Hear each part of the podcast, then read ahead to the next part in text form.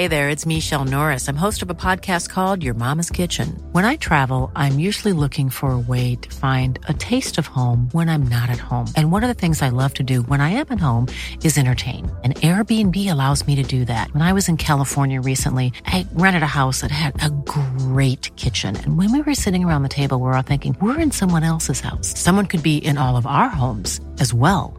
If you have a home, but you're not always at home, you have an Airbnb. Your home might be worth more than you think. Find out how much at airbnb.com/slash host. Millions of people have lost weight with personalized plans from Noom, like Evan, who can't stand salads and still lost 50 pounds. Salads, generally, for most people, are the easy button, right? For me, that wasn't an option. I never really was a salad guy. That's just not who I am. But Noom worked for me. Get your personalized plan today at Noom.com. Real Noom user compensated to provide their story. In four weeks, the typical Noom user can expect to lose one to two pounds per week. Individual results may vary. This is Little Atoms, a radio show about ideas and culture, with me, Neil Denny. This week, Isabella Hammad on her brilliant debut novel, The Parisian.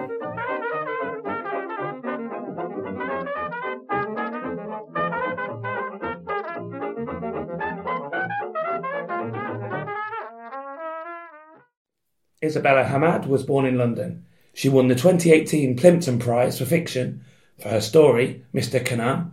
Her writing has appeared in Conjunctions and the Paris Review. And The Parisian, her debut novel we're going to be talking about today. Isabella, welcome to Little Atoms. Hello, thank you for having me. So, would you describe for us, or how would you describe The Parisian? Well, um, it's a novel about a man called Midhat Kamal who is born in the Palestinian town of Nablus. And the novel opens in 1914. He's on his way to the south of France where he's going to study medicine. And the, the book is in three parts, and the second two parts are set back in Palestine. After the war, the Brits are now ruling Palestine, and we follow Midhat's life during this period of turmoil as um, the Palestinians are beginning to to fight um, for for their rights to have a nation.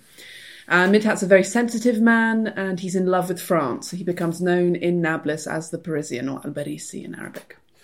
And Midhat, I understand, is loosely based on, Yeah. on the life of your own great grandfather, who was also called Midhat. So Yeah. tell us something about your grandfather. the Yeah, so I I heard stories about the original Midhat when I was little. Um, he was um, very much loved by my father and his siblings, and my dad partly grew up with him. Um, and he was very eccentric and and uh, very flamboyant, kind of bon vivant, and um, very funny. So I became interested in him. Oh, well, from a young age, I was interested in him. I love these stories. And then when I was a teenager, I started thinking about how it would be kind of interesting to think about this period when Palestine was under essentially colonial, Western colonial rule, what it was like to, to be this man who was in love with France. Um, and there was a story about a French woman he'd fallen in love with. And I began to think, well, you know, I think this performance of Frenchness, um, this persona he inhabited had probably had something to do with this early romance. And indeed, this is a it's a you know a big, weighty, third person historical novel that starts, as you said, the the, the area is, I guess, under the end of the Ottoman rule, coming into the, the rule of the British, and and I guess people will be more familiar if they read a novel from a Palestinian perspective with a sort of post 1967 Israeli occupation novel. This obviously is still a, a novel of occupation. We shouldn't forget. Um, but why tell it from that historical perspective? Yeah, so well, I was very um, keen to write about Palestinian life before the Nakba in 1948, before the establishment of the State of Israel. Um, partly that had to do with um, a desire to portray Palestinian life before they become defined by Israel, um, and also it was from my own curiosity. I didn't actually know that much about this earlier period, um, and I wanted to learn about it. So that was the kind of yeah. And it also then becomes because Midhat is fascinated by France. He wants to sort of, you know, he learns French. He wants to become, starts to, you know, dress in a certain way, starts to adapt certain habits. And so it's also a person that, in the same way, I guess, with parallels with modern Palestine now, he's searching for an identity because he's he's a person sort of caught between two worlds. Yeah, um, I get. Yeah, I mean, I, I think that the novel explores, it somehow, pre, in some ways, prefigures a sense of um, uh, placelessness that you know um, certainly has been popularized by writers like Edward Said as a, as a particularly Palestinian condition, a feeling of exile, of being um, you know never feeling at home.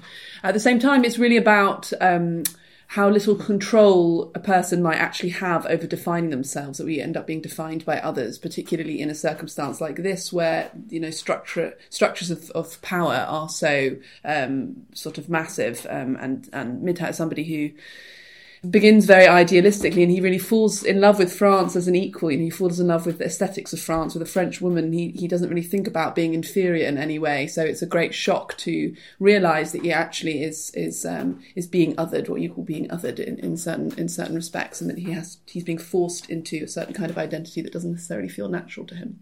Now you traveled extensively in Palestine to research this book and we'll talk about that in a while. But first of all, let's talk about having done that research, what the Nablus that Midhat would have grown up in would have been like. Yeah, so Nablus has a very rich history. It's um, it's always been a very culturally rich, very economically rich. It's a very fertile place. It's it's far. It's called a landed port. It's very far inland between these two mountains. It's incredibly beautiful. It's a very old city. It's one of the oldest continuously inhabited cities in the world, um, after I think Damascus and Jericho.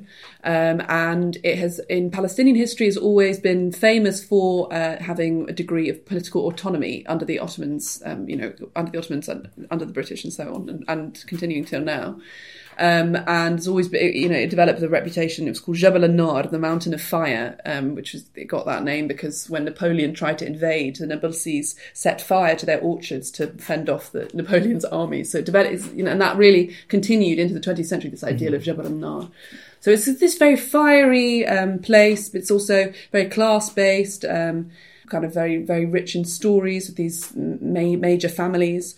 And the, the Nablus that Midhat uh, would have been living in was somewhere where it was really a locus of political organisation at the time. So a lot of major movers and shakers in the Palestinian national movement were coming out of Nablus, even the, the Palestinian women's movement that were coming out of Nablus, you know, which is interesting given that it's quite a conservative town as well, that, you know, the, Nabulsiya woman is, is, is, a powerful woman. So it's got all of these elements that are very, very distinctive and it's also an incredibly beautiful place. Yeah. And indeed, you talk in the book, we may as well talk about this now, uh, about the class elements. Mm. So while the with the sort of period between the wars, when uh, Palestinian nationalism is starting to rise, and you know the, the beginnings of the diaspora of European Jews is starting, you also focus quite a lot on the actual, you know, the, the class distinctions in the city as well, which I found really interesting. Yeah, I think this is a really interesting part of um, Palestinian society um, and history that isn't really that I really don't think people know in the West at all. I, I still think that there is some kind of stereotyped idea of, of a sort of falah, like a farmer, you know, um, waving a gun or something. I don't know, some kind of cliche. Whereas it, there, it, it's very, very varied Palestinian society. And I was specifically interested in the development of of the national movement that it began with all of these upper class people, naturally, the educated elites, people who've been in the West, um, and and that then there was this class element that um, emerged when the farm, when basically the peasants take over, um, and that dynamic itself was very interesting to me. That there was a sort of you know you could put a kind of Marxist lens on it. That there was also a kind of class consciousness happening.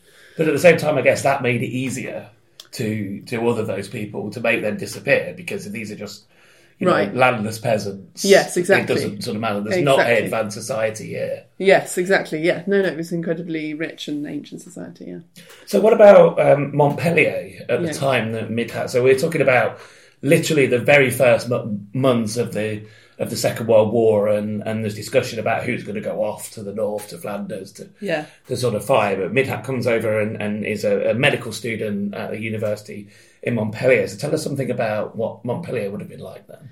It's interesting in some respects because landscape-wise, uh, the south of France bears some. It's you know the mm-hmm. Mediterranean. There's some sort of some similarities. You know, there's some some shared. I mean, you know, the south of Spain, south of Italy, the kind of like something something close to the Middle East almost. But culturally speaking, I was specifically interested in what it was like to a be a young man when all of the other young men are going off to war. Midhat essentially goes to the south of France because his father is trying to avoid having him um, conscripted into the Ottoman army, um, and also being a citizen of the enemy. You know, what does that mean? Um, and being being seen as a Turk in some ways. Yeah. And then, I mean, I don't want to get too much into what happens in the story, but Paris as well. Let's talk a little bit about yeah. researching what Paris would have been like in those sort of febrile at the, in the, early in the war. Yeah, I mean, I was, I was. The, this is another interesting thing in that under the Ottomans, as the war you know, it was kind of arriving the First World War, the Ottomans became very um, xenophobic um, towards their own people. You know, obviously, you have the massacre of the Armenians, the Armenian genocide, um, and also towards the Arabs who were seeking more autonomy within the empire. And so there are a lot of exiles, Arab exiles, who went to Paris specifically. So Paris became this place where Arabs in exile from all over Greater Syria, so Palestine, Lebanon, Syria, you know, what today, Palestine, Lebanon, Syria, and Jordan, um, were were talking about how they were going to get um, independence. So that that was the kind of place I was interested in Midhat. Um, uh, entering that world, also the fact that it's it's wartime and it's a place of um, of danger, a sense of um, also of exhilaration. I was interested in this idea that you know a city under threat can create certain kind of atmosphere that can be also exciting for a young man. Um, all of those those components together, I thought were interesting in the in the um, development of this of this this young guy's character. Yeah. Millions of people have lost weight with personalized plans from Noom, like Evan, who can't stand salads and still lost 50 pounds. Salads, generally, for most people, are the easy button, right? For me, that wasn't an option. I never really was a salad guy. That's just not who I am. But Noom worked for me. Get your personalized plan today at Noom.com. Real Noom user compensated to provide their story. In four weeks, the typical Noom user can expect to lose one to two pounds per week. Individual results may vary. Hey there, it's Michele Norris. I'm host of a podcast called Your Mama's Kitchen. When I travel, I'm usually looking for a way to find a taste of home when I'm not at home. And one of the things I love to do when I am at home is entertain. And Airbnb allows me to do that. When I was in California recently, I rented a house that had a great kitchen. And when we were sitting around the table, we we're all thinking, we're in someone else's house. Someone could be in all of our homes as well. If you have a home, but you're not always at home, you have an Airbnb. Your home might be worth more than you think. Find out how much at airbnb.com/slash host.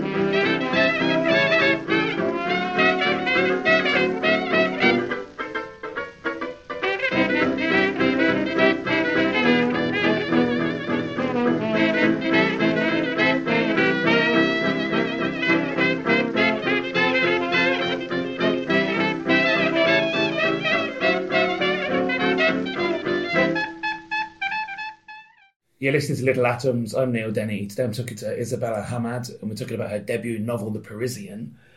And Isabella, I said that you travelled extensively to research the novel. Let's talk about those travels for a bit. What was that like? This was the first time you travelled in, in the region. Tell us about some of the difficulties of doing that. So I had been in the region. So I've been in Lebanon and Jordan. Yeah. My dad grew up in Lebanon, uh, but I hadn't been to Palestine. So the, my first trip to Palestine was when I began researching this book, and I went with my my grandmother, and we went to Amman first, and then crossed the border together, and went to Nablus to stay with family. So it was again, it was a really wonderful trip. It was um, you know, meeting all these family members who I'd heard about, never met before. My grandmother had a very strict schedule for me to talk to people. it was very, um, and at the same time, it was obviously, it was exhausting and stressful and also upsetting to see, see with your own eyes, naked eyes, exactly what's happening there. So it was a, you know, it was a heightened emotional time, I would say, yes. Um, and you interviewed, I think, upwards of 80 people yeah, quite a lot of people. Yeah, probably needlessly, but uh, it was fun. Yeah. Well, yeah. what sort of things did they, they? I want to basically talk about, I guess, what you heard, but also then weaving that into the into the sort of fictional novel. Yeah. How how the sort of novel comes out of those travels. But let's talk about actually some of those interviews that you did. Yeah. So I think that. Um, you know, only a very few actual anecdotes that I was told made their way into the novel. I feel in some ways this whole research process was almost its own project, you know, um, but also very important for me to feel that I could imagine this past time, kind of mm-hmm. feel that I could write convincingly about it, but also that it was, sort of became part of my unconscious, so that it was very natural to write about this period. Obviously, most people who were alive then have now passed away, so I was mostly talking to very old people about their childhoods, their early childhood memories. And it's very challenging because, look, you know, memory is uh, capricious. Sometimes people can't remember things when you ask them on the spot. I often find with my grandmother, for example, I would ask her about like, for I would say, um, "Can you tell me about you know the clothes you used to wear as a kid?" And she and she couldn't remember. She couldn't remember. And then I would hear I, would leave, go back to America, and then a couple of weeks later, I'd hear from my mother that my grandmother could not stop talking about the clothes that she was wearing. You know, sort of something had been triggered and been delayed. So, so I, I often was asking about games people played as kids, significant events that they could remember, like the earthquake that happened, or you know, things that that that uh, stick in the mind and what might have surrounded them, people's relationships with their families, what was happening politically, and then see where the conversation went and just follow it. Often, also, I would ask people for funny stories. Often, funny stories stick in the mind, you know, because they get told again and again. So, and you're asking people for their memories of, of the time, but also specifically for memories of your great grandfather. Yeah. So, yeah. what did you find out about him from there? Yeah, so I was asking my family members about Midhat. There weren't that many other people who mm. who knew him. I, I found out a lot of stuff. Some things that I found out a bit too late to go into the novel. I was like, oh my god, that would have changed everything. That explains everything, you know. But um, my my grandmother was really the best uh, for that. She has an incredible memory and an amazing memory for detail, and um, very comic woman as well. She's very funny, very good at telling stories. And you know, to be honest, most of the stories varied a bit. Like I don't know exactly when he was born. People had different birth dates, different dates that he went to France, different different accounts of, of this, that, and the other. Which which which in a way, and I don't have any any documents or anything, so uh, except for photographs. So in a way, that left me free to invent. It was already sort of the stuff of dreams. So it um, there wasn't really like a boundary between non-fiction and fiction in that way. It was all kind of storytelling and yeah, and flexible memories. Yeah. And having then taken that trip, as I said, you know, this was the first time mm. you'd been, you'd not visited as a child. How important is that Palestinian identity to, to you? And obviously, did that change having? That's probably a silly yeah. question, but you know, having gone and immersed yourself yeah, yeah. in in those people's lives. How did that change? So, uh, you know, I had always been my intention to go, um, and uh, from from a young age, I was, but it was always going to be this big thing, you know, to go. I was going to go after university, and then I also wanted. It was only later that I decided I also wanted to write a book, so the two things coincided.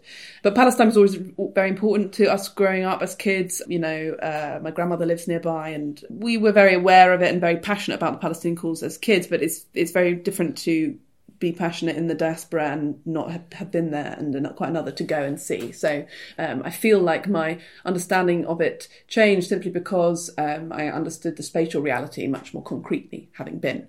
And obviously learning about the history, I feel like uh, actually it's pretty common for Palestinians in the diaspora not to know their history really concretely. Most people think about the Nakba, and the Nakba is, is Palestinian history, and I think this mm. is a shame. You know, there's, a, there's, a, there's an earlier history, um, and that, that event is obviously so definitive in Palestinian history and casts such a long shadow. When I say the Nakba, in case listeners don't know, um, in 1948, um, the War of the Nakba, when uh, between 800,000 and a million Palestinians were displaced um, prior to the establishment of the State of Israel. So that's what I'm talking about. And I mean, you've mentioned your grandmother, and I've read in a couple of places that your grandmother is, you know, quite a, a fixture in the yeah, yeah. community here. So, what is the, the sort of Palestinian sort of expat community like in London? Um, um, my grandmother's very involved with charity work. That's kind of her main her main beat, um, and she's the sort of matriarch, you know, known known around the place. And there are a lot of Palestinians in London, uh, likewise in New York. People sort of yeah, there there there are a few around, yeah. And so, having asked you, you know, what to what extent the, the Palestinian identity is important to you, moving on to now becoming a writer. So you're you're mm. a novelist, and obviously this is a a historical novel set in historical Palestine, and I understand I'll ask you a little bit later on about it a little, but the novel that you're working on now is a contemporary Palest- Palestinian novel.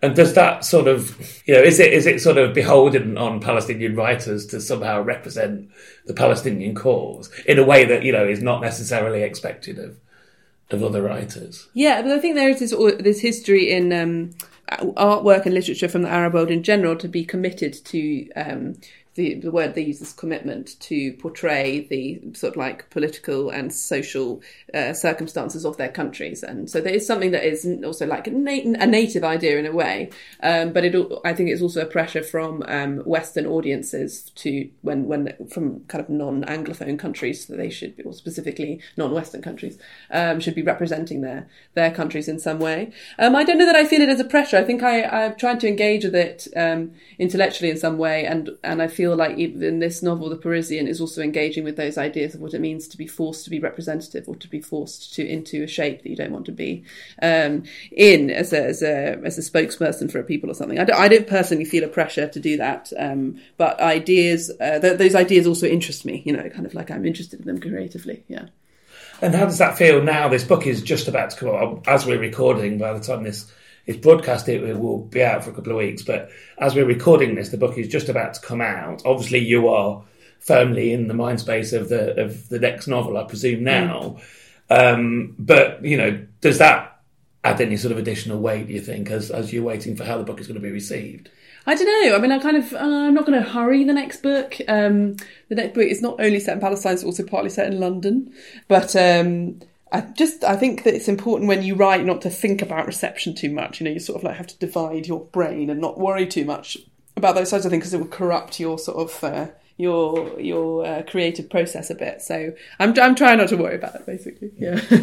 I mentioned in in the first part the idea that you know Midhat being you know growing up in Nablus aspiring to you know to to the, the French condition um, is sort of torn between two cultures. Um, I wanted to talk about how you represent that in the book, in that he he has these feelings of being detached from his own body in some ways.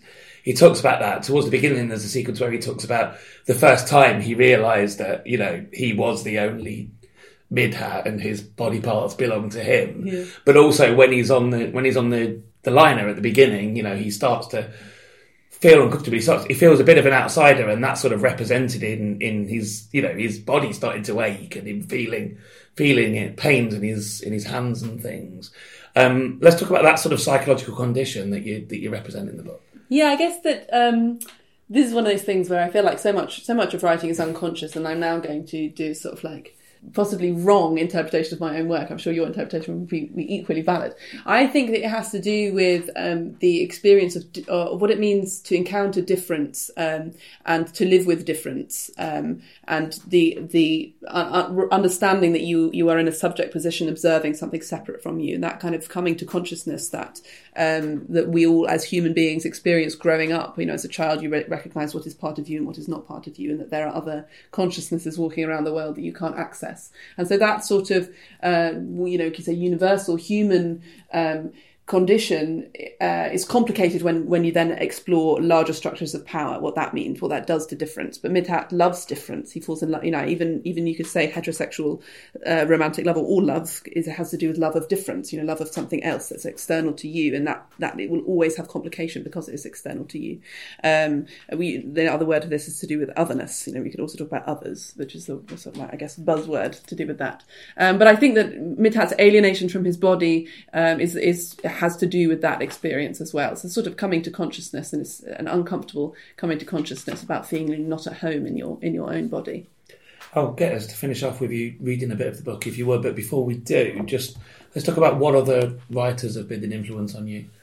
I really love Virginia Woolf. Well, Virginia Woolf when I was young was was very important to me. I, I read her slightly too young, but um, I, she I love her use of language and her um, concern with time and her use of structure. I, th- I think were very important to me growing up. Um, other writers that were really important. Um, Beloved by Toni Morrison was a book that was very important to me when I was young.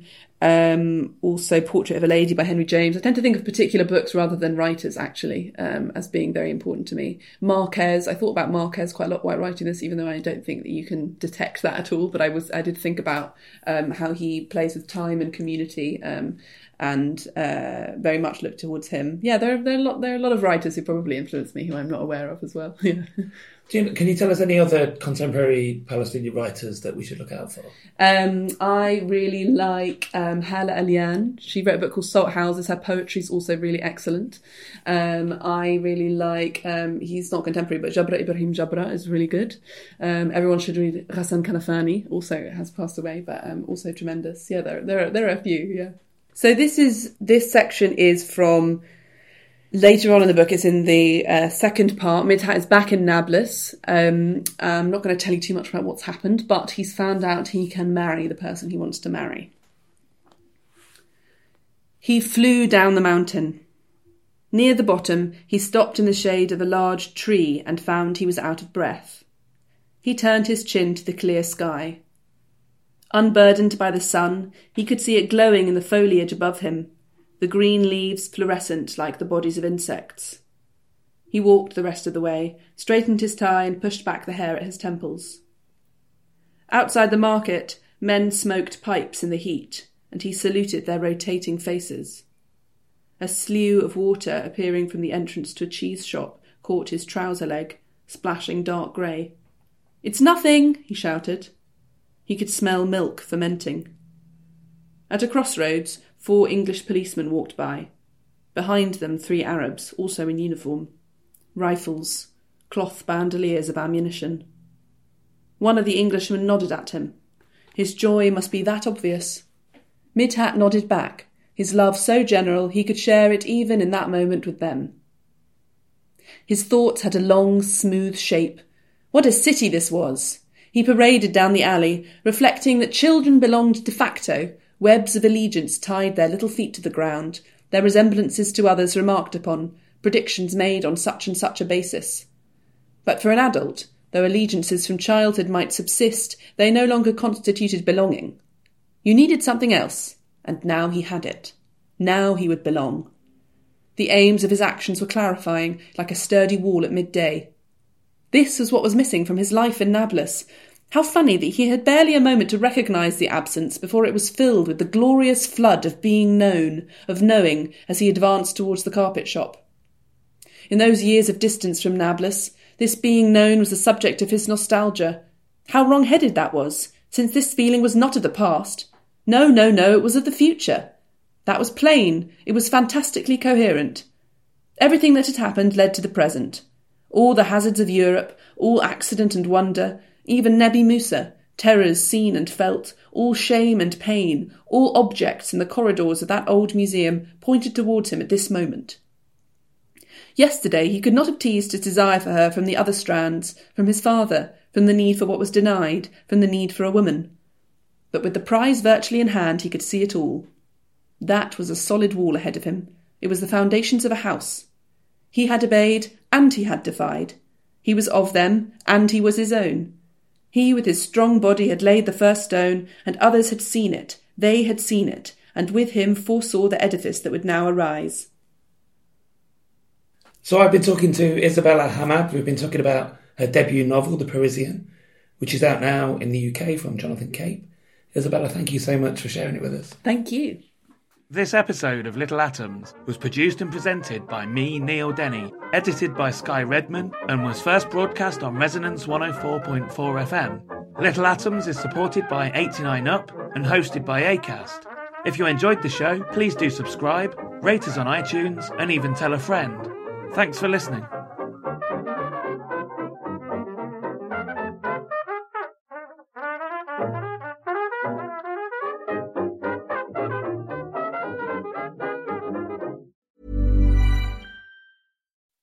When you make decisions for your company, you look for the no-brainers. If you have a lot of mailing to do, stamps.com is the ultimate no-brainer. Use the stamps.com mobile app to mail everything you need to keep your business running with up to 89% off USPS and UPS. Make the same no-brainer decision as over 1 million other businesses with stamps.com. Use code PROGRAM for a special offer. That's stamps.com code PROGRAM.